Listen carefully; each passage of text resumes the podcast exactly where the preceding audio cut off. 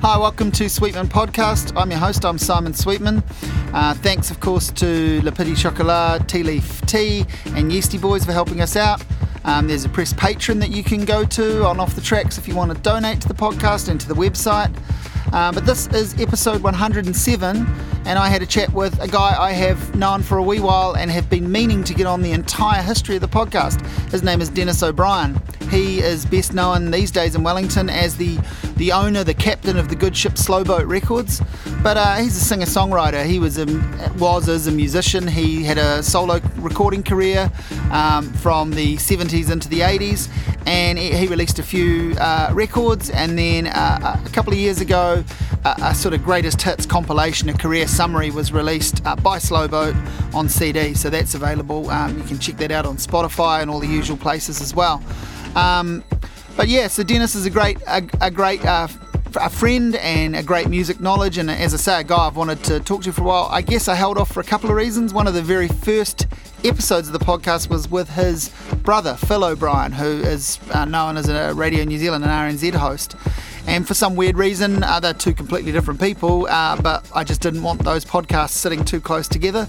I've also talked, of course, uh, at length with Jeremy Taylor, who's a manager of Slow Boat Records and has loads of strings to his bow.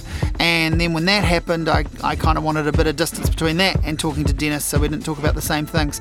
So I'll include those two podcasts in, in the notes to this. But um, yeah, right now this is me talking with Dennis O'Brien, and we chat about all sorts of stuff. We talk about the store and how that came about. We talk about his music career, and uh, yeah, Dennis is one of the, I think, a, a, a, great raconteur, a great person to have a chat to. So it was great to finally find time um, for us both to sit down and have this conversation. This is me talking with Slow Boat Records owner and musician Dennis O'Brien. I'm trying to think. Um, I, am trying to think when I when when we first met, but it was some time ago. I feel like I interviewed well, I interviewed you for what I think was Slow Boat Records' 21st birthday right. for the Dominion yeah, Post. Yeah, yeah. And I, you know, I would have known you before that, but that's you know that's a good 10 years ago now. And we had a bit of a chat for the paper. And I do remember. I mean, you wouldn't have known me at all then, but I do remember going into the old shop when you were further up the road and I only went a couple of times, but I do recall you and Steve from that shop. I did buy yeah. a couple of CDs. That was in my sort of earliest days. And well, Steve, yeah, Steve's been there. He's been there a long time, and I remember um, he was hired because I had an employee that unfortunately died in in a in a drowning accident one weekend about 30, 30 years ago and Steve had been in and sold one or two things, one of which, as I constantly remind him, was it sounds like Hank Williams LP. so my heart sank a little bit yeah. when Caroline Easter, who who was there yeah. and was subsequently there for, for many years. Yes, I remember her being in that. Yeah, well, she recommended she yeah. recommended Steve, but um, no, Steve's been there. We were going to have a thirty-three and a third party because yeah. we've been going thirty-three and a third years, but that means we've got to get it together by next month. And at the rate we're sort of noodling along at the moment, I suspect we're not just, going just, to. Just wait for the 45th. Yeah, yeah, yeah, yeah, I should be so lucky. um, well, I mean, I've talked to you a, a few times for uh, a couple of times for sort of interview type things, and we've obviously, uh, you know, had a natter over the counter and, and here and there in a few places. So I'm going to probably bring up some things that you might think I already know this or I've or I've asked you before, but um, I also, one of the very earliest episodes of the podcast was with your brother Phil. And so, we, you know, we talked about your collective upbringing through his experience and his eyes. So I want to go back and get your thoughts on on your childhood and how things came to be in your life going back through then. So I know that um, words were really important in your life and his life early on. Mm, yeah. Mu- and music too? Yeah, no, m- music was very. When we used to go to the flicks when we were kids, they would often have shorts before mm. Half time and before the main feature came on. And I would be a little boy, I would be under the age of 10, and I can remember things like uh, vividly a, a, a black and white little documentary of Johnnie Ray who in black and white and everybody was screaming for him, mm. and you know, you listen to Johnnie Ray now and you think, well, yeah, he's a bit mum and dad. but in fact, he spent a lot of time in black R&B clubs and that sort of thing, and a lot of his um, upbringing was inclined to that sort of music. So I can remember seeing this wonderful thing of Johnnie Ray sitting at the piano and, and singing with his tortured face. I also remember another um, little feature on Buddy Guy for some obscure reason. And this was years and years and years ago. Whereas in my household, my dad loved classical music and um, mum loved, uh, you know, the Rosemary Clooneys and, mm. and, Doris Days and that sort of thing. Mm. So I think it was, and on radio, of course, you got very little. You had the national program as then was, 2 mm. and 2ZB. So maybe, I, I can't remember, maybe you got a bit of Fats Domino, maybe you got a bit of Elvis but it was pretty limited. You'd, you'd, you'd get Ricky Nelson, but you probably wouldn't get um, Gene Vincent. I, I mm-hmm. don't know. But there was also specialist programs that came on as the 60s turned. So I was allowed, for example, my dad was a member of the World Record Club along with seemingly every other person in New Zealand. yeah, yeah. And so he used to get r- records regularly classical things, but they also had a young world, what they called a young world imprint, where they would release albums. There was a Stones album, if I remember, on on um, Young World, and there were a couple of Beatles albums. Magical Mystery Tour mm. was one. That are worth a few bob now mm, because mm, they they also had different coloured labels for that for that um, imprint. Yeah. So I was allowed to choose, but when I chose the Beatles album, I presume it was Please Please Me on Young World uh, from World Record Club. But no, Dad said, no, I must have, I can have a Peter, Paul and Mary album instead. Mm. And Peter, Paul and Mary, I wasn't interested in at all. And they, you know, I was a, I played piano. I didn't play guitar, so I didn't go down to folk clubs and strum along to the green grass grows all around. And uh, anyway, so I bought, so I was allowed the Peter Paul and Mary record. Mm. Dad, I think, thought it was, you know, going to be the end of of Empire if uh, the Beatles and such like came on. And that would have been 63, 64, I suppose, when I was 13 or 14. But it was too late then. It had been some years of, of um, teen idols and, and uh, rock groups we well pop groups we didn't get into things like doo wop or rockabilly until much later because you just didn't really hear them apart from obvious black vocal hits like the Platters. Before that, you'd had the Ink Spots and you'd had the Mills Brothers, maybe that sort of vocal harmony. Or on the white side, you'd have four freshmen and four aces and four lads mm, mm.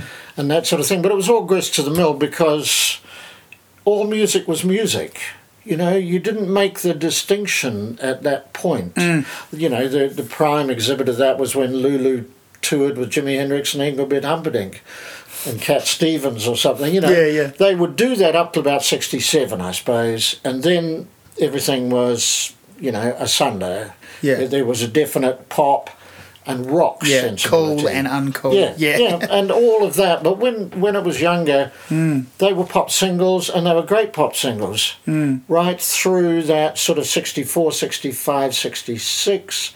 You had the garage singles, which we didn't know were garage singles. They were just great 45s mm. by those sort of groups. Every Mother's Son and Question Mark and the Mysterians and the Gentrys and the, you name it so it was all pop music, it was all rock and roll. Mm. And I used to keep charts. We started off doing charts in Christian doctrine class at school. Um, about 64, 65, 66, I suppose, three or four years, because, and we'd have the four of us sitting in the class, two sitting next to each other and two behind us, and we'd do a top 20 every week. So we'd have, and I've still got them. Mm. I've still got the charts. We'll have bubbling unders. We'd have last week, you know, and you can trace the ways. A friend of mine turned up from that time, and he said um, a year or two ago, he said, "And you couldn't stand question mark and the ninety six tears." And I said, "No." No, surely I loved that. And he said, no, I can remember vividly you didn't vote for that one that one week because we do it 10 to 1 to 10 hmm. and then they'd get put in in the top 20. So what we imagine we loved back then is not always to be entirely relied hmm, upon. Hmm. What what you're sort of suggesting to me anyway is that the the rise of the rock album and the rock show is kind of what what created the music snob. You know, I suppose so. Yeah. But also rock albums became and soul soul stuff because mm. when I went to university in '67, I did record reviews for Salient. I can remember doing Hot Buttered Soul, Wow. and Rory Gallagher album, and Delaney and Bonnie album. This would I don't know what year it was, mm. and um, they they they were just as exciting. They were just as exciting as mm. anything that had gone before, and you know there were Leon Russell, and there was I remember giving a really good review to Bob Dylan's double album of Self Portrait because I really liked it. Yeah, yeah, yeah. I've always said a, a soft spot for that, and that's that's one of the like maligned, you know, Yeah. records in his career. But if you like yeah, something, yeah, you like it. yeah, But you know, when people would come around uh, to the house, friends would come around to the house, I'd have to put certain records that I had the cool elsewhere ones. Yeah, yeah. Put the out the on way. display. So out what, of the way. what what made you want to do record reviews for Salient? Free records, like No, I don't even think I got free records. Yeah. No, I don't know. so. It was more about the expression of I wasn't a big. I mean, I wasn't involved in that uh, in, in any big deal. In Yeah. fact, the staff at Salient that particular year resigned en masse over some. Uh, Yeah. infringement of their rights, but nobody bothered to tell me. So I handed in my copy as normal, happy to find that were it be something more serious, I might well have been blacklisted from the How journalist union Yeah, or something. God. I was just thinking. You gave me a flashback to that's my first printed record reviews were in Salient. You know, Really? and, and and I was thinking, why didn't I get to write about cool things like that? I I wrote about absolute garbage non-entity bands from the mid mid to late nineties. You know that don't exist now and don't mean anything at all. Well, You know, and they what- your favourites? Well, no. It's, the great thing is, it's good that no one thinks fondly of them because they won't go looking for these appallingly written reviews. Ah, you know, okay. it's like it's, it's all disappeared. But Yeah, yeah. you know, it's, that's just quite funny to think about. So you, what what did you go to university to do, and what what was your plan? I went to university because you went to university. yeah. Um, I didn't get. I got a, a fairly average school C pass, then failed. Didn't get accredited UE. I don't know why, but anyway, I didn't. Probably because I was lazy, and had to go back the next year, lower sixth as then was, and uh, because I sat UE, and you, it, it was notorious for passing, for being able to pass UE in those days. You, it was really tough. So my friend Nick, Nick Theobald and I, we both failed the UE. We went back next year and we got um, accredited, but we didn't want to stay on, go to upper six because all our contemporaries, albeit a year ahead, were leaving at the same time. So we went to to um, university at the same time, sixty seven. And there were, you know, I worked in a antiquarian bookshop. I got a job there. Worked in that. Had the band and night. Did commercial office cleaning often in the middle of the night.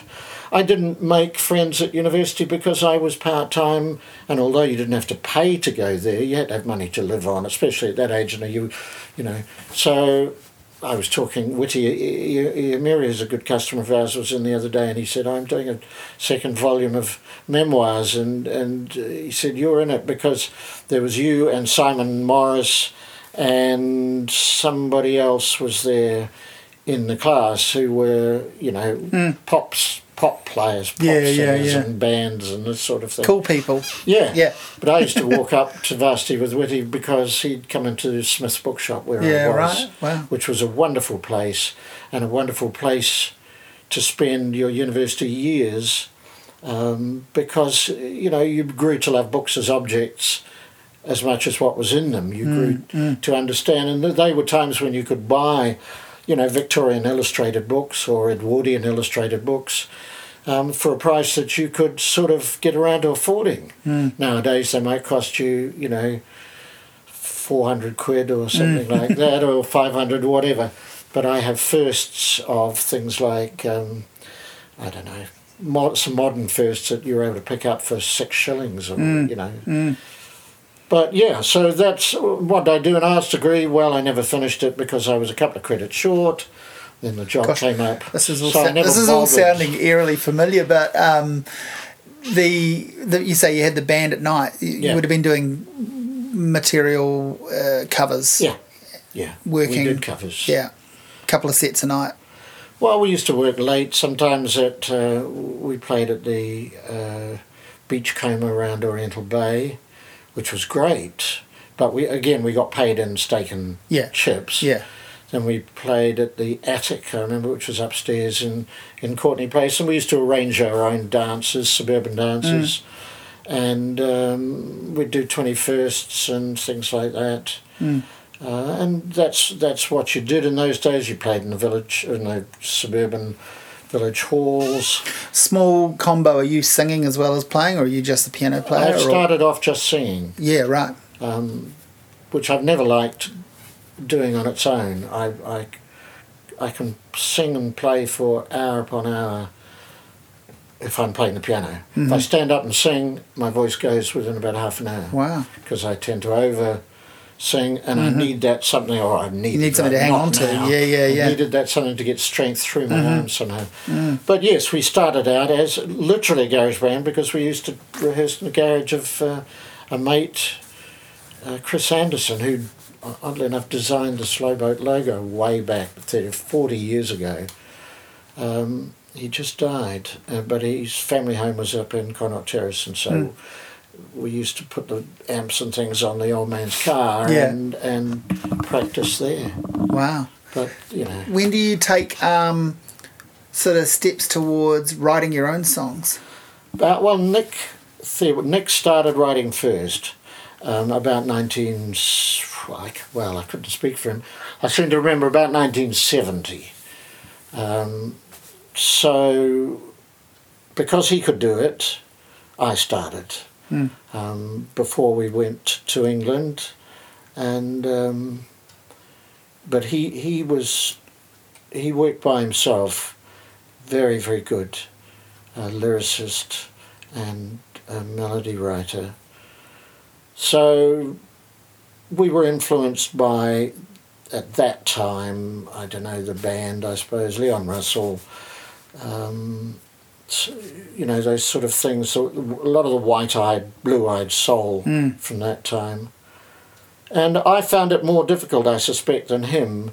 I don't know whether because writing on the piano was a harder thing, but also I, one major problem that I had was that although I may have had a lot to say, I had no burning desire to actually say it. so when I wrote lyrics, they would be sometimes ridiculous. I'd look at books on the top of the piano. Mm. So I wrote Just I crib wrote phrases songs and titles. like yeah. Penguin Island because there was an Anatole France book called Penguin Island and things like that.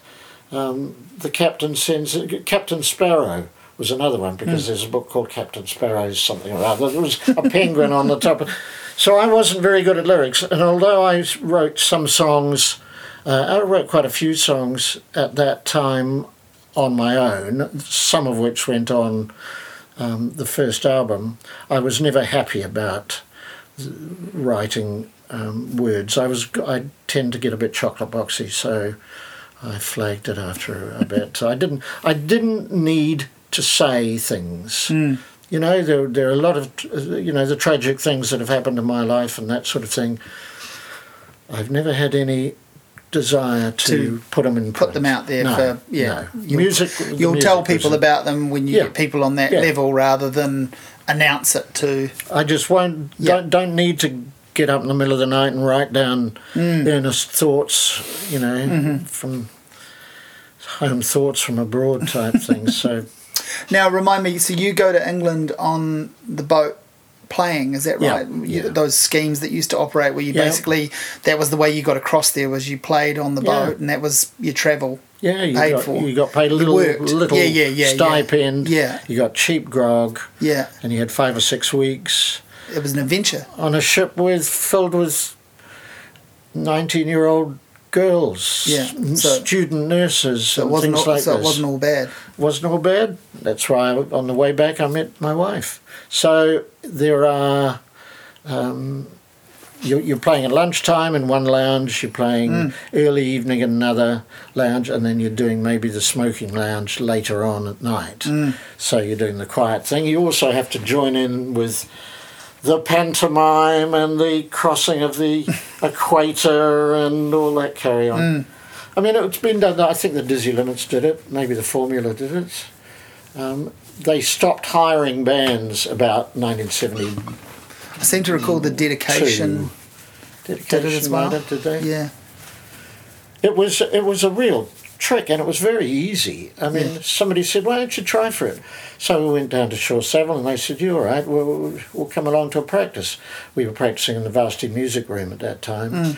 So they came up to the, the university on a Saturday morning or something. We played three songs. I think we did. I started a joke from the Bee Gees, uh, something else, and we did uh, to show our sophistication. Uh, instrumentally, we did Girl from Ipanema, which luckily they flagged before we got to the bridge, which I never actually mastered.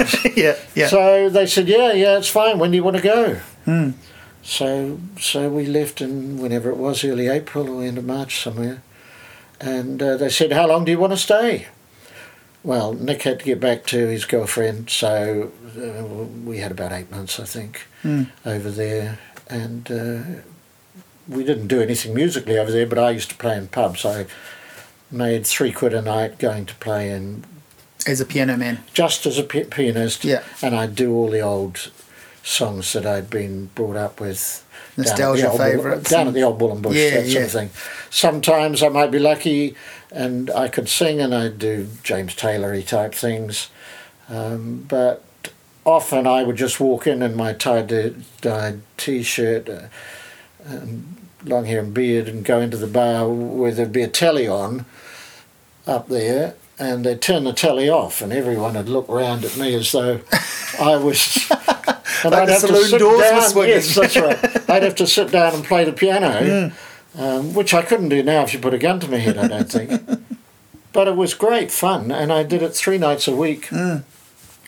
for month after month after month, and uh, often got called back. I think I was let go once or twice, but you'd have to travel part of London, catch the train, get home late. But then pubs closed at you know whenever ten o'clock or something. Then What was the cultural experience like for you in, in I guess, post swinging London? um, Outside of the, you know what you've just described, what you were doing for for a crust and and uh, for something to do. What other adventures were happening for you? And we just, uh, I mean, uh, we all went off to Europe by ourselves. Although I advertised for um, somebody to go with at New Zealand House when New Zealand House was the place you could go to and meet other New Zealanders and put messages for flatmates wanted or look up places and that sort of thing. Um, then I put an, an ad up for somebody to um, go to Europe with because I wanted to go for a month, couple of months, and I didn't think I wanted to go by myself. So I advertised, and I got a young woman um, uh, rang me up, and I went down to meet her, and she was the niece of Bert Weedon, who was the sort of the guitar player in England before Hank Marvin. He used to have something like play a tune in a day, teaching th- teaching manuals that were very very successful. The Bonzos did a thing called "We Are Normal" and we dig Bert Weedon. Anyway, it was it was Bert Weedon's niece. And so we met once or twice. I left all my stuff down to parents' place down in Surrey somewhere, and I off we went to have the adventure up to Victoria Station. Got on it, and I suddenly realised that this was not something that I could do. I just suddenly realised I'd made this terrible mistake with this poor girl who was going to hitchhike with me. and we were on the we, had, we got on the ferry, and I said, um, "Look, I'm I can't do it. I'm sorry, I just can't do it." And um, the poor girl, I, I don't know what I was thinking. She had to go and she we got to Paris, we parted, she went to her grandmother's and I headed off by myself, which was actually terrific. I just knew that it wasn't going to work and I was going to have to cut it then. Why I didn't bloody work that out beforehand, of course, was something else entirely. And it did unfortunately leave the business of having to go back down to her parents when I got back from my trip to pick up all my stuff, which was not a pleasant Yeah, experience. so you know you were you were age twenty one or whatever, and and everything was ahead of you, and uh, it was just music. It was just pop music. And I think part of my problem being there as time went on in the 70s was that I didn't really have a what you'd call a sort of social conscience.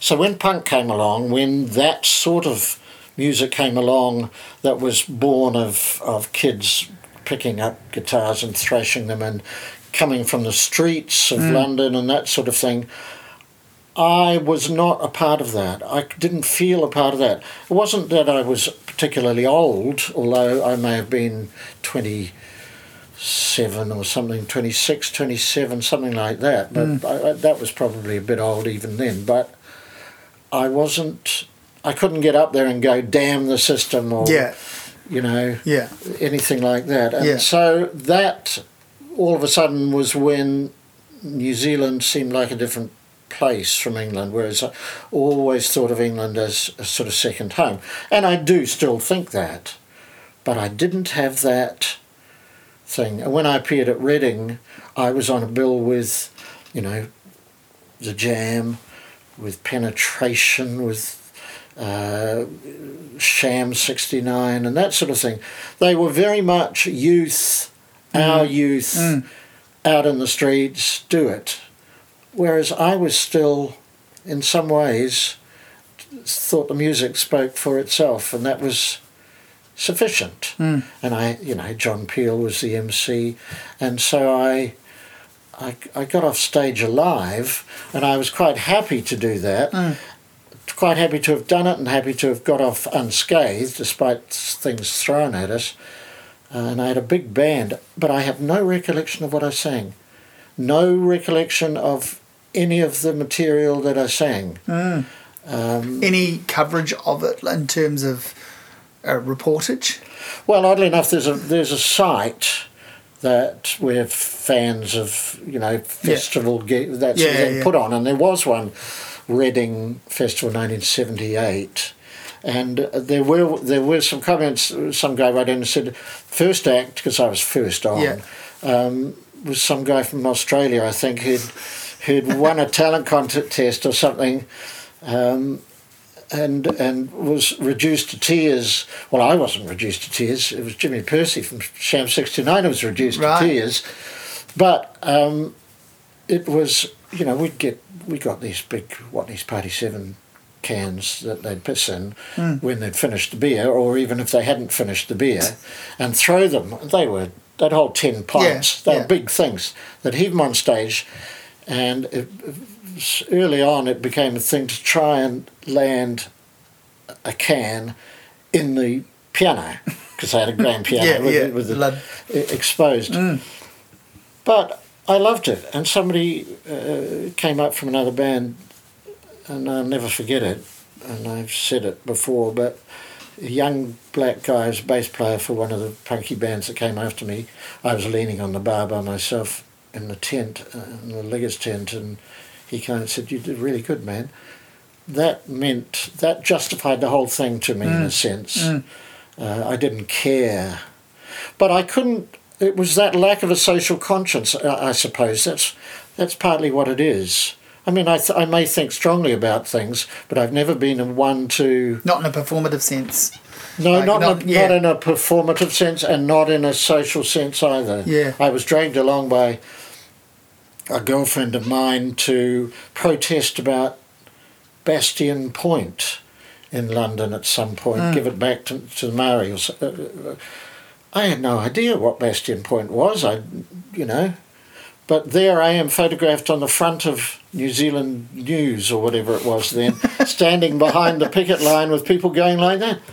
You felt like a phony. Oh, of course I was. I Yeah. mean, I was. I Kathy said, "Come along, come along." No, you must come along. We've all got to. Yeah, all right, okay. So it was somewhere in the Haymarket or something, I think. But I never, I never had that. I don't quite know why I didn't have that sort of social sense. But but yes, at a time when that meant something in music, Mm. it left me a little stranded where I Mm. was. Perhaps if I'd been in the States, um, if I'd been in New York, say, Mm. it might have been different. But then I never wanted to go to America anyway. I only ever wanted to go to England. Might have been on the on the opening the bell for the No Nukes concert or something. Well, I don't. Yeah, yeah, right. That's right. I don't know. I, I just I, I didn't see it as a part of the rock and roll and the music that I knew. I think. Uh, and because I wasn't interested in folk music, the, you know, I wasn't interested in Woody Guthrie. I wasn't interested in Pete Seeger and all that sort of stuff that came. Um, and early Dylan, acoustic Dylan, left me dead. Um, it wasn't until he went electric that I loved Kid. it. Yeah, yeah. And so, all right. So, what brings you back to New Zealand? Oh, I got sick of being poor. All my mates had gone back, um, some couple of years prior, and it was sunny in New Zealand, and it uh, they were all playing in bands around Wellington and playing in pubs and earning money. There was still, you know, there was the pub circuit. Mm, yeah, then, right. And you could move. So from, it was doable. Oh Yeah. yeah, big pub to big pub, Mm. and uh, I was the last one over there, and I just didn't have any money, and so I put my hopes on a couple of singles, and I thought, right, if if that one and that one cuts it, but I never had anybody that said to me, look, record this, this song, it'll be a hit. I would have done so, like Marc Bolan used to. You know, That he just wanted somebody to say to him, Do this. "You want to be a star? Yeah, yeah. Do this." Yeah. I wanted that instead. Instead of people saying, "Oh, you're really good," and I love your your, your songs and blah blah blah. Uh, I wanted somebody to say, "Here's a song called Sugar Sugar. Mm, mm. Record it." It's going to go. And I Yeah, would yeah, have. Yeah. I'm sorry, I would have. Yeah, you know, yeah, If yeah. it was going to be a hit, because they were hits, and I, I did so. You know, I, I appeared on BBC One in mid afternoon with Gary Taylor, the bass player from Rafferty's band, and we did a thing solo from the middle of the afternoon, which got repeated on BBC One. You wouldn't get that now in a hundred years. I tried various things. I bumped into. I was in a cafe and Dave Lee Travis, the DJ, he's come to grief a bit, I think, was over there, and I just come from the record. company. I had my forty fives. I went over and gave him one, and it hmm. was that that, that was instrumental in getting the BBC thing. But they didn't take off, and it's not surprising. I had poor choice of singles in the main, and I just didn't have any real idea of what to do. It was like making videos.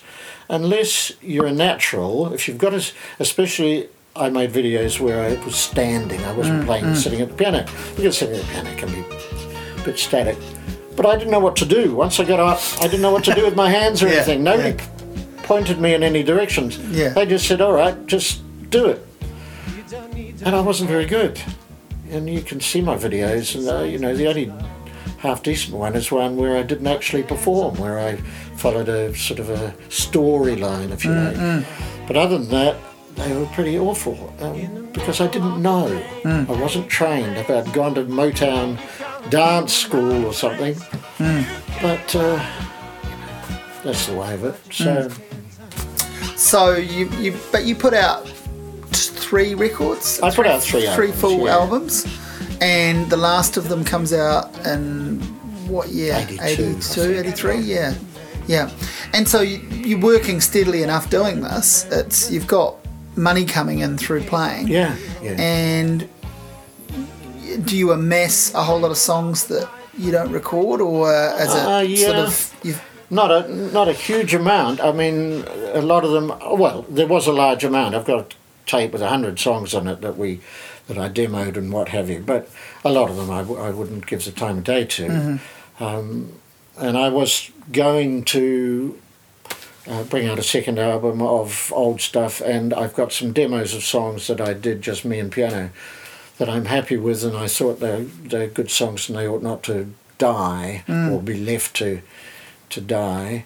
So I've uh, I've made overtures to get um, a bit of help to add And that's what I was going to get with with Luke. But Mm. uh, you know, he said, "Yeah, we'll do that." I said, "Just put some stuff on, whatever, and just see if we can tart them up a bit, Mm. Resurrect them. Yeah, resurrect yeah, them, yeah. yeah. And if if I can get my A and a gear, uh, you know." Sufficiently, we'll do that over the next year or two. But I say over the next year or two. But at my age, of course, you Mm. Get them ready for that slow boat 45th. Yeah, yeah, the forty fifth. because I remember, I do remember when I when I first interviewed you for the paper for that twenty first birthday. I remember you saying, you know, the records existed, they're on vinyl. You possibly had some in the shop or had them go through the shop. Other people could find them in secondhand stores, but they weren't available. They weren't around on CD.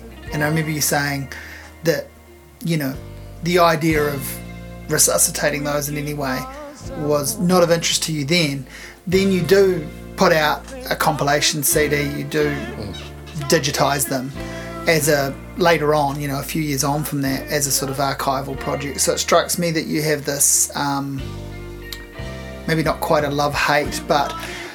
Yeah, I just thought that a lot of that stuff was stuck in the 70s yeah, yeah, yeah, and 80s so you move through different Yeah. versions of an not quite an embarrassment, but Yeah, you know, it's you it's it's it's left there and it's of its time, and Yeah. then and then as you get older, you think, well.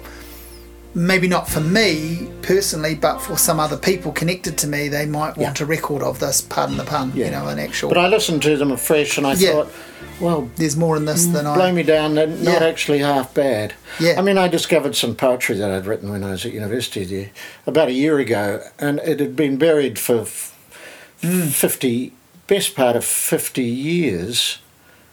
And this poetry that I thought at the time was pretty Bad. Oh, you thought it was good then? Yeah, thought it was yeah, yeah, good. yeah, And yeah. I looked at it and I thought, God, if I die and my family go through my things and find this quickly. poetry, I got rid of it all. Yeah, yeah, Even yeah. though it had been sitting in a box for Yeah. 50 years. Yeah, yeah. I'm still, you know, I've got a box of folders full of typed out poems, and I know where they are, but we sort of just don't really speak of it. You know, it's you know, I know I know where they are, but um, it's sufficiently hidden that it won't be the first thing that gets Oh, well, you, found in a ransack. you read them anew and maybe maybe you think, well, it, it represented what I was at the time, Yeah, so let it stand. But Yeah, there comes a point at which perhaps they are so embarrassing that you'd best dispose of them. Well, the thing is, you know, it's it's it, it's no different to it, it, in concept. It's or in theory, it's no different to um, you know a good sportsman's first attempts at whacking a cricket ball back and forth against a concrete wall. No one sees that. You know that just happens, and then suddenly they're a very good. Yeah. batsman. Uh, you know, uh, when I say suddenly, after years and years of that. Yeah. But if you work in a medium like writing, there is some some concrete evidence of how shit you were, but it's actually just your version of banging a ball against a wall. yeah. You know, The fact that it might be done in If not- public. or, or banging your head against a wall as it might be. But you know, it's, it, But it's it wouldn't have stayed like that for too long with you. I mean, you would have thought, well, maybe this is beginner's efforts, but obviously there were people that said that encouraged you to continue. Mm, no, I don't. I don't think so with me. I think the only person that's encouraged me to continue has been me. But and you know, against against better judgment in some ways. But you know, that's that's fine. you know. I'm, I'm happy enough with that. No, I don't, I, I, I, I'm, I'm not even trying to be silly there. I think that's, I don't know that anyone really was super encouraging of it. But you have your little milestones and moments where you think, um, I've got runs on the board here. Yeah, I mean, they're the little things anyway that Yeah. that um, that are pointers in your life, and none of us grow up, you know, without um, failures and hmm. without little um, indiscretions and without all these sort of things that ultimately supposed to make you a perfect human being in the end. But of course, hmm, hmm. we're not so fortunate, and age does, they say, bring a degree of wisdom, but. Uh, I think it's more like the sort of well, you've got to do that once to know you won't do it again. You'll just do it again a different way. You know, you'll say, "I'll learn from that. I won't uh, make that mistake again." So when do you when do you get? Um, I, I I want I want to know how close together the sort of formation of selling records and the and the slow boat store and branders and and the kind of closing off of your music career? Do they happen? Do they dovetail? Do they happen? Yeah, you know. I kept on playing Mm. at nights for, for about 10 years Mm-hmm. when I started the shop.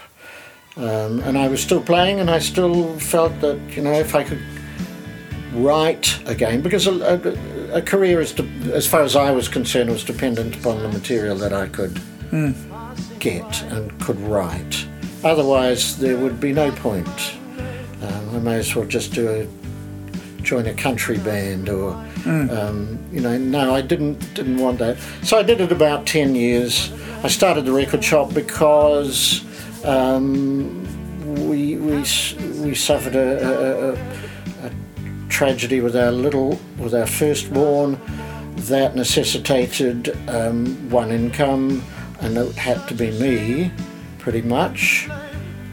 So I um, started off selling in a market that uh, did that for a year or so and then found a storeroom in Plimmer Steps at $30 a week rent or something like that at that point, just above uh, Toad Hall. And I did that for a year and then I bought the business which was in Cuba Street that effectively made its money through selling girly mags um, and uh, as well as records and books. So I bought that business, phased out the books and the girly mags, and um, s- stayed there for about uh, I don't know twelve years or something. That's the original That's the location original that I one, yeah. remember. Yeah. That's is that the kebab shop or something now or something like Yeah, that? Yeah, kind of vague. Yeah, something. right. Yeah, it's up there, isn't it? It's like it's only a, really a few doors down from. Yeah. I, I always sort of yeah I lose my bearing on which place it was, but I do have a I think it's the burger place. yeah, yeah, I think you might be right. I have a memory of, um, yeah, I do have memory of Caroline being there, and, and that was, I, I, I remember being struck by her behind the counter going, she looks brilliant, she looks important, she looks, you know, before I knew anything she about did, what yeah. she, you know, and then I realised she did have this interesting, important, fascinating music career that was happening around all of that, that she'd been in these bands and, Yeah. and, and, and played songs herself and stuff. But she, you know how, and I guess this is that ideal of, you know, cool people in record stores or whatever. You just, sometimes you look at the person behind the counter and think, you know, I wonder what they do when they're not doing this. They obviously make, you know, they obviously make music or they have done or what, you know.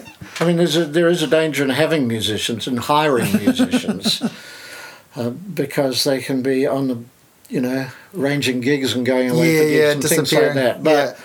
that's that's So, t- take me back when when you, when you um, just clarify when you started off selling. I mean, it's like almost like a car boot thing, doing the market stuff.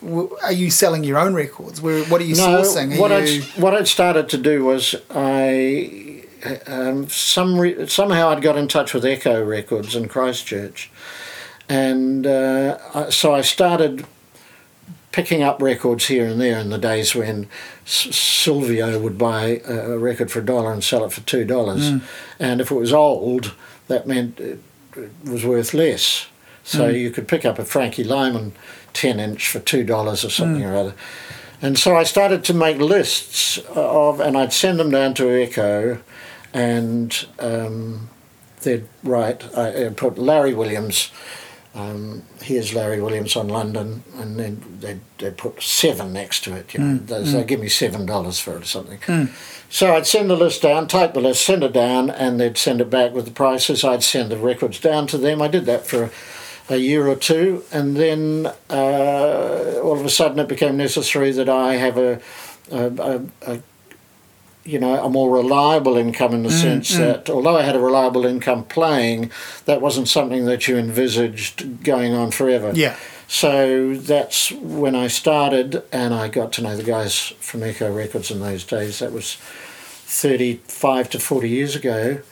Um, they subsequently were very were quite instrumental in helping with opportunities for our daughter. We took her down to Christchurch and and whatnot. So I think very fondly of of th- those guys at that time.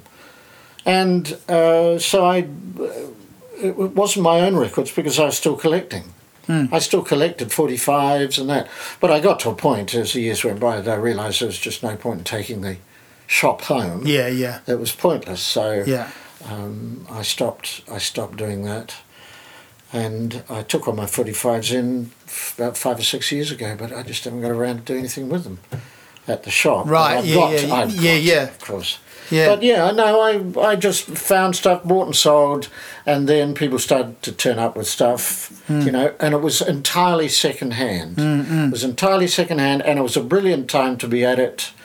Um, and I can remember when we got our first CD in, which was a James Last CD, one CD. We didn't because you to would have you would have only been what up and running properly as a actual shop Yeah. for not a, not very long before the CDs well, see, when did started CDs creeping out? in. Eighty six. Eighty 82. six. Oh, Was it, was it eighty five. Dire God, Straits? yeah, yeah, yeah. Brother, Brothers, Brothers in Arms was the big was the big um, hi-fi tester, wasn't yeah, it? Yeah. So that was eighty five. Was it? Yeah, yeah, Okay. Okay. yeah.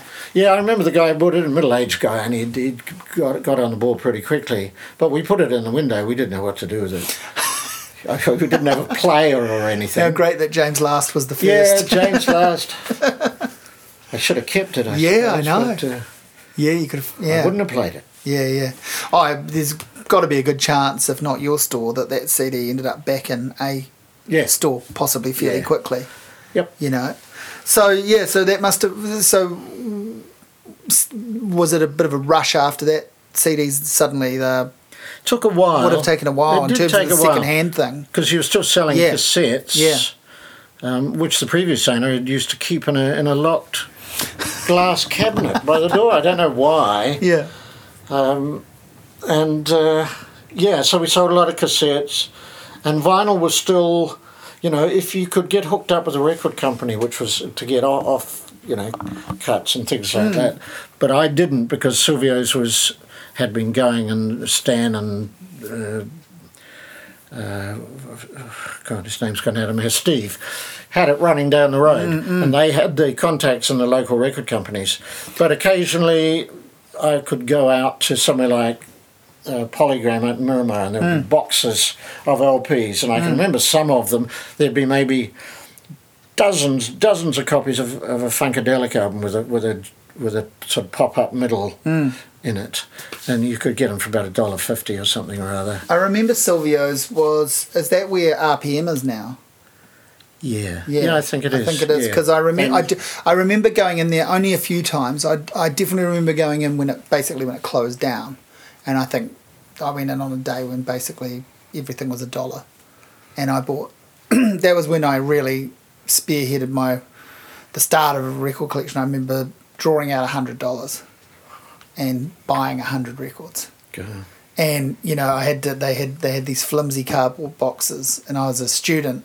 It might have been my first year. I Don't know where I got hundred bucks from, but thanks, Dad. And I uh, and I um, yeah, just bought all this crap that I didn't really need, but that was you know pre-internet, so that was my education. It was a big part of my education. So I was bu- you know buying all the you know things I'd heard of, you know. Well, there are albums that never sold in- Yeah. sold here. That Oh, some of I mean some of that stuff I Pratt album, a Gene Clark yeah, yeah, album, yeah, all those yeah. sorts of some things. of the oh, some of the things I know I've still got from that haul, and a lot of them I've given away, traded in, passed on, or they've broken or whatever. But but yeah, there were some real cornerstone Yeah. things. Yeah, yeah, It yeah. just It's- didn't it's- sell at the time. Yeah, yeah, went yeah. For two and six at Mackenzie's or whatever, you know. one man's shit is another man's sugar, Well, right? Like Yeah, what you know, I'd give my teeth for some things that didn't sell yeah, way back. And Yeah. that I remember going in the bargain bin of the lamp house or something or other. Mm. But you know, you used to have to if you wanted a new album in those days, you had to save. It would save Mm. months. Nowadays, records are expensive. Maybe they're 40 50 dollars. excuse me yeah, for new things. But you know, people. That's no big deal. That's a couple of hours' work, mate. yeah, yeah, yeah. But in the days when records were 39 and 6 or 42 and 6 or whatever, and a single was 7 and 6, when you're only earning maybe, uh, you know, Yeah. $17 a week or something, Yeah. it was tricky. Um, so you, the early da- early days of Slow Boat being set up in Cuba Street, you've got Caroline working there, you've got Steve working there. Yeah. That's the crew, and you. Yeah. A couple of others. yeah, some, that's- some ringers, people came no doubt. And, people came and, and and went. People, you know, young people from local bands, Yeah. that sort of thing worked there. I remember there was one Cynthia from Number Nine, a group called Number Nine. Worked there, but there were there were yeah a lot of people came and and went and. Uh, we just sort of kept it in that sort of family way, really. Yeah. And then when we moved down the road, uh, it was going up for rent, and the rent would double. The rent was going to double from five hundred to thousand dollars a week. But you know, we were on a roll over those years, so we could. I, I figured we could handle it. Then they decided not to rent it; they decided to sell it, and so uh, it was Lucky who was um, uh, runs the the fruit shop Dial Brothers, Yeah. who's been in Cuba Street for longer than I have Yeah, yeah. um, said, "Why don't we buy it? Why don't we buy the building? Why don't we put in an offer?" And I thought, musicians don't buy property Yeah, like yeah, that. yeah. anyway, then Lucky said, "No, I'll, no, we've got something else, so I, will pull out of it." And so I went for it and left my lawyer to, to sort of look after it. And then Susie and I went down the kids to Nelson or somewhere like that. Christchurch, I, I can't remember, and um, we got a fax saying you're you're now the owner of a building. Well, I you know that would not happen now. Yeah, yeah. Because somebody like me would be jumped at the gate First by, hurdle, by anybody, any other Yeah, property owner Yeah. who who was able to raise the price sufficiently. Yes, You know, yeah. easy. But in those days, that was only f- fifteen to twenty years Yeah. ago, I guess. Yeah. So you got in at the right time, as as, as a lot of people end up saying about property. Yeah, it was You- luck. Yeah. It was luck. We put, I mean, we put the the bid in, which was only about five thousand dollars more than the previous bid. So, and and got it, and that was a necessary thing because all of a sudden I, I wasn't at the mercy of uh, landlords and you know. But then I always figure you got luck on this hand, you got bad luck on that hand, and good luck on that hand, and you Yeah. know I'd maybe trade all the all the good luck on that hand if I didn't have the bad luck in that hand. But Yeah, yeah. that's the way it goes. So then then you start to get a few new people into the shop working. Yeah, Um, yeah. We've had a lot over the years. But you but one of the things you're known for is is really uh, I get and I guess this is uh, goes both ways, but an incredibly loyal staff, people that have worked for you for a long time. You're obviously very loyal and supportive and helpful and generous to them, and they are to you in return. yeah, yeah. You've got to have staff. You are your staff to a large extent. And I've got to the age now where if, if certain staff left, I don't know whether I could be bothered actually, you know, Keeping it going. yeah, keeping it going because it it's it's uh, you know it's a declining industry. Um, s- selling physical product on the Yeah. high street, Yeah. and I don't want to go um, sit at home online and sell stuff. I can't, Yeah. just can't be bothered. But you've managed to keep going through, yeah, well, I, I guess a decade ago they started referring to it as trying times. Yeah. And now it's beyond that in, in many ways. And obviously, there's been people talk of a vinyl revival. Um, and, and I guess whatever you believe in that, there, there certainly is or has been one. And something like Record Store Day and the fact that that's now 11 years old Yeah, proves that Yeah. there has been such a thing. Um, but I don't know w- how vinyl will Mm. continue. It may, it may peter out after another ten years. But well, okay, whatever. And of course, we got rid of typical Kiwi way. We got rid of all the, the baby with the bathwater. We, Yeah.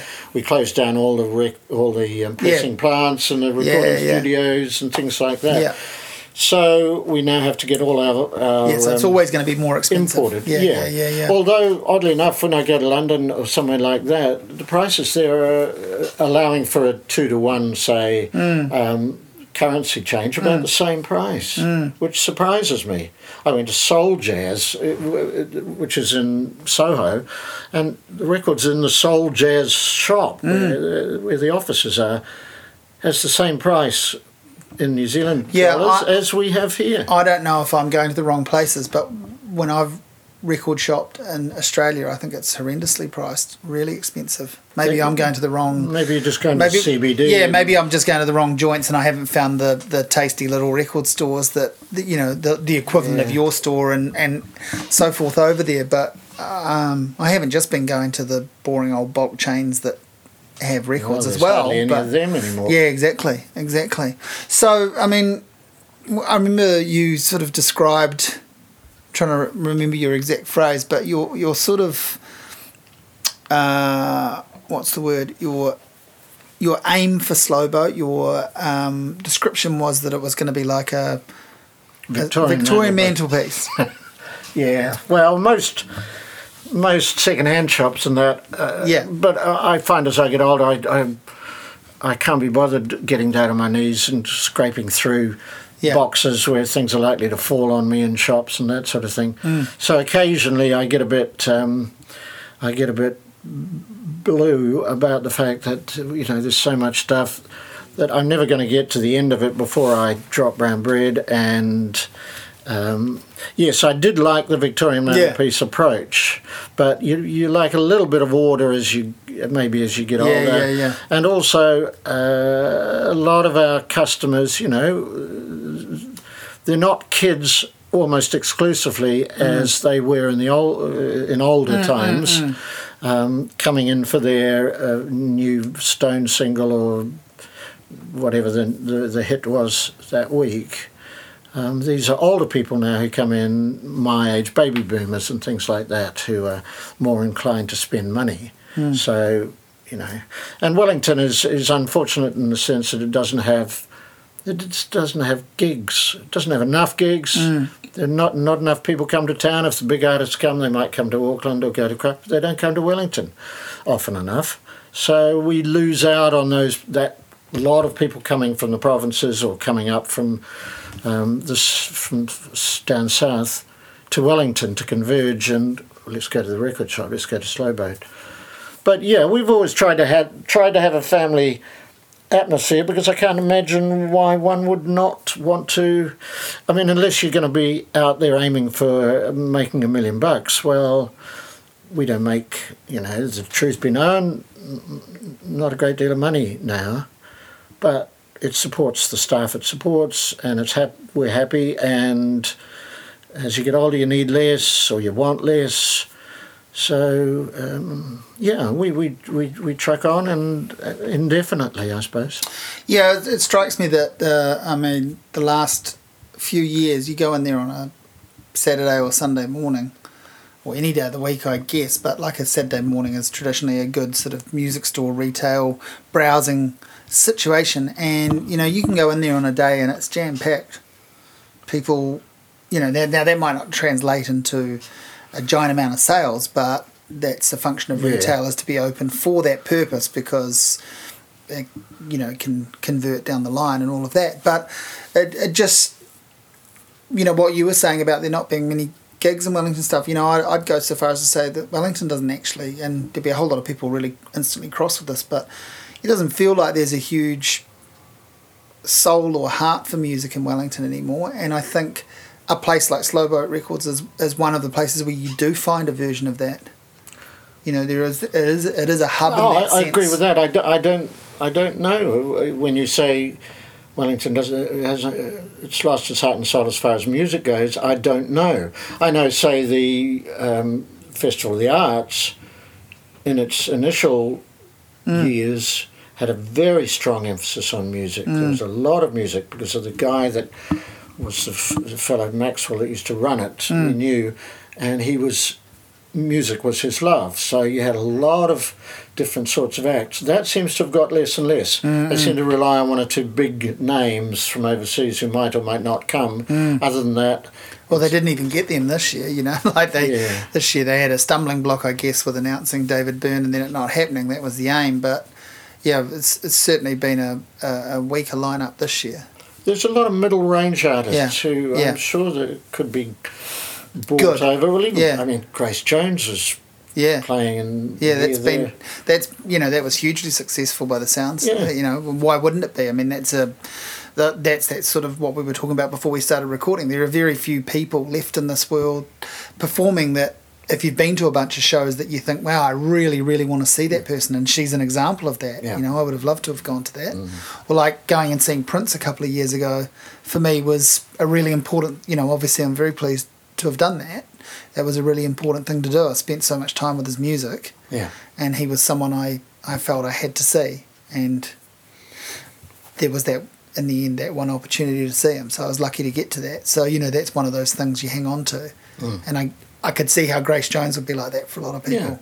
It's it's uh, it's so often the minutes, the minutes in your life, whether it's to do with mm. reading or writing or whatever, uh, music that you remember. You don't necessarily necessarily remember the times. You don't remember the political events, or you're not interested in that sort of thing. You just remember minutes. You can remember a mm. minute at a concert somewhere where all of a sudden, for the first time, you saw Rory Gallagher in his check shirt. Yeah. Or you remember when Shana Na came running onto the stage, or you remember Cat Stevens there at that particular point in his white suit. You can remember the band not saying a word between any song in hmm. their whole set and it being absolutely brilliant. Might be seeing Marvin Gaye in his purple velvet suit. You know, it's a minute here and a minute there sometimes. Well, in terms of legacy, Slow Boat is providing those moments, those minutes for you know a range of people, not just for you Well, and your hope so. staff. But it, well, it is because I mean, you, there's a photograph in there of you meeting Robert Plant. Now you have loads of people come into your store, famous people, a lot of musicians that who obviously love music, love records, Yeah. go and buy some stuff. You've had all sort you know we, we could both sit and name a whole bunch of people we know have been in your store that mean something to people but there there's a photograph of you with Robert Plant and there's there was a photograph of him outside the store that made the paper Yeah. that's a big event for for a bunch you know a lot of people took some Yeah. real delight out of that Yes, they did. I was surprised. Mm. But also because Robert Plant is the sort of guy that, or the sort of musician that would do that and mm. and wouldn't he wouldn't suffer fools, he- you know. Mm. But he still, you know, some customers there asked him take selfie, you know, and he didn't mind that, and he he hung about. There are people that do that, but Yeah. a lot of musicians you can imagine would no Sure. more stroll up Cuba Street. You know, I remember seeing Willie Nelson. He was getting some fish and chips next door, and and I went in with a couple of records and said, "Mr. Nelson, would you kindly sign them?" I don't think he came into the into the record shop, but he was in the fish and chip shop. Yeah. Yes, sir. I'd be more than happy. wow And he signed the records, just standing there waiting for his fish and chips. So there, there are those people that go it- out and about. was it and definitely him? There's, there's, I can imagine there's a lot of people that look like Willie No, Nelson ordering no, fish and chips in Cuba Street. Are you sure it was him? Yes, I'm sure it was. Him. I mean, I trust you. You know, I've, I've, I've still got the records. somewhere. wow. So what other exchanges have you had like that? You know, whether whether directly through the store or through your own kind of fandom, Uh, or do you you know you- were you a guy that went up with your records? And I'm sort of only learning to do that now. I've I've had all these records for years that I could have gone and got people to sign, and I think oh that's a bit naff. And now I think yeah, it's some you know if I've had a drink or two, yeah I don't. I, I- it's, it's it's sometimes not a problem. I regret always when Jonah Lomu came in, not long before he died, mm. and he was just standing by himself looking at the DVDs, and I should have just gone up to him and said, "Look, I'm so pleased to meet you. You've given me a great deal of pleasure, mm. etc., etc." But I s- suddenly got sort of cold feet. Mm. Now, if I'd had a drink, I probably would have toddled up. But yeah, we've had uh, we, the famous Jeff Healey episode. Of yes course. yeah yeah yeah. And hey, tell that story. Tell, tell a bit of that again because Well, you, you've told me that, but I forgot to bring that up. That's lovely. he got left by his minder, and Jeff Healey being blind, uh, his minder took off for some reason, his local guy who was running him around, and left him in the record shop because he was a collector of 78s, blues 78s and early jazz 78s. And he could run his fingers around. You could see him. He'd run his fingers around the rim of the of the 78, mm. and he could often tell what labels they were. And then he mm. would, you know, he'd ask, "What is this one?" We had 78s out in the bins, as a matter of course, in those days. Mm. And so he spent some time doing this. Steve and I were there years ago, and he was playing at St James, I think, that night. Anyway, his minder didn't reappear, and we didn't know where he was staying, and he didn't know where he was staying. So we had to ring round some hotels and found out some likely hotels.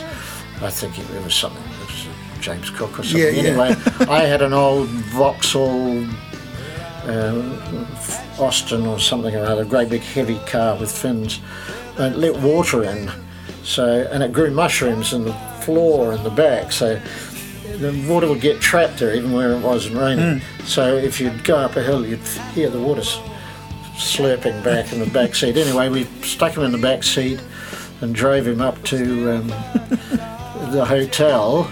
Let him off, and he said, well, "You know, come to the come to the concert." So we snuck in the concert later on that night. But a lot of people, and you remember different things. Like Chris Isaak came in, and I remember he, he signed for us and what have you.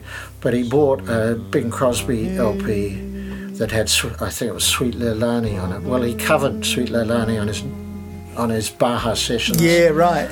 um, CD. Wow. So I like yeah, to that's think cool. that that's yeah, yeah, that's where the he got it yeah, from, you know. exactly.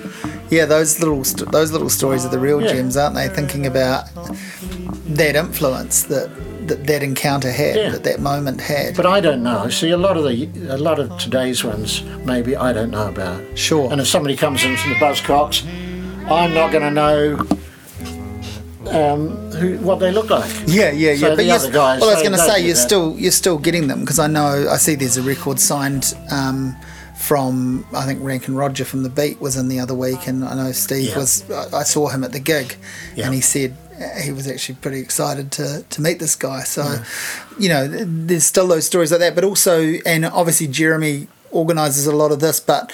You guys have been doing stuff for Record Store Day in a way that got bigger and bigger and bigger, and I guess now you know how do you how do you what do you do once you've had Neil Finn in the store and the the whole street was just about Yeah. closed for that. That was that was pretty epic. But you've you've you've put things on, and even outside of Record Store Day, um, book launches, record Yeah, launches. we do them occasionally. You know? That's right. We can't. I mean, we've had with Neil Finn and Dobbyn and Mm. and Don McGlashan, etc. New Zealand's a small gene pool. Yeah. You just can't go. You know, you, you'd have to start looking overseas, and it Yeah. would become rather silly. So um, I'm not sure what we're doing this year, but it's a, it's a, it's a good day, and it's a day to feel pleased about. And I don't care whether people get a bit cynical. Mm.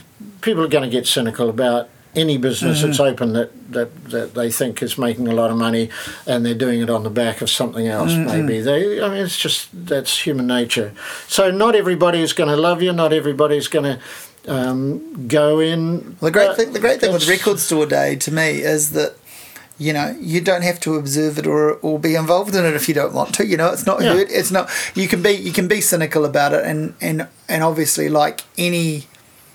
Um, Public artistic yeah yeah. Any any artistic sort of endeavor that has a, a commercial aspect to it that's going to grow with time as anyone rec- recognizes a market that's how they work and the market gets bigger and more things become available and the exclusivity um, disappears and all of that.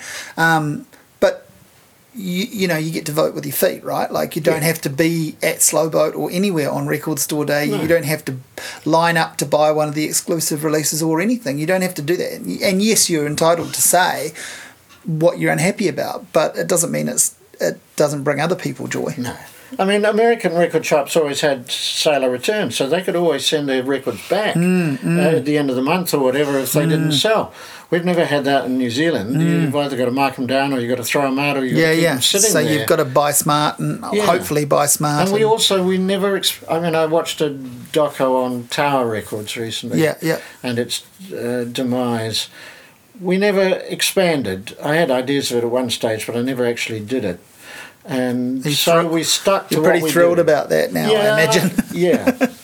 Because you know, I know somebody who did expand, and and that in itself was not a bad thing, but you got to do it for the right reasons, and if you do something like that for the wrong reasons, it's going to come back and bite you, as it ultimately did. So I never, I, I had uh, ideas about having a little shop in Lambton Quay at one stage. Well, God spare us, you know that would have. But so yes, we've stuck to our knitting as well. We we don't sell jeans and we don't sell coffee and and uh, so we're the same management, the same owner, and we have never gone bust. We have never s- closed our doors. We've never changed owners. Um, and we're the only one in New Zealand that has done that. We, we haven't been going as long as one or two others, but they have changed owners or they've gone bankrupt and had to turn around. and- Mm. Yeah, yeah, rebranded or yeah, whatever. Yeah, so yeah. we've never we've never stopped, and Yeah. we've had we've got the same owner, and some of the some of the same s- staff. Some of the same stock, yeah, probably. some of the same stock. Yeah, which will be like the the the death curse in a way, you know, Yeah, like that. I know, I know. That'll be there to the dying days. You might find that James Last CD, you know. yeah. It's energy. A lot of it is energy, and and I just probably I'd be better supplanted by somebody who was younger than me and who had ideas and energy that I had when I was starting it all off and keeping it going for all those years. Mm. Because I find now that I, I don't have quite the same energy, and so consequently. Um, I don't have quite the same creative input or anything as I used to have. So to what what um what is left for you to do? I guess creatively. Outside of that, what what you know, you mentioned having these demos. You might tidy up and give a bit of a facelift to. Oh, yeah, yeah. Do you want to write a book? Do you want to, No. you know, you want to? No, no, no more vanity projects. you've done your vanity project. yeah, I, I no. And you were happy got enough- Nothing else. I, no, music, books, and film. I like to be surrounded by them. I like to read them, listen to them, Hmm. um, uh, and watch them uh, when I'm drinking or when I'm not drinking. I got um, two beautiful girls, uh, my daughters. They are a life unto themselves, as it were. So they were that that's full on. So what else do I? And and I've got, you know, the, the best wife a, a man could ask for, the best um, partner that I, could, I could never have hoped for. So what else would I want? You know, if I want good health, I should probably treat myself a little better, not drink so much. um, but uh, you know, that's that's that's it. That goes back to your, you know, good luck in one hand, bad luck in the other, doesn't it? Your, sc- right. your, your, your, your personal scales Yeah. of justice. There, there, there, you, you do sometimes feel, I have felt over the years, that there is, you know, you've been hard done by in, in, in that regard. And then, like, you know, the opportunity to buy the building came along, that really made a difference. So that was good, and that weighed that hand a little bit. And so there was a little balancing, but there never was, really. Um, but you do tend to suspect sometimes that there is some peculiar um, fate involved, even though I'm not a, um, a believer in it. I hold it Uh, in a closet fashion. Mm, mm. You know, I keep it away somewhere in the in the head, oh mm. just because I, I'm not fully convinced that there's not. But uh, you know, Yeah, that's that's an i- that's an idea that is allowed to be and should be fluid with time. I think. Yes. Yeah, As, you know, yeah, as we as we progress through Yeah.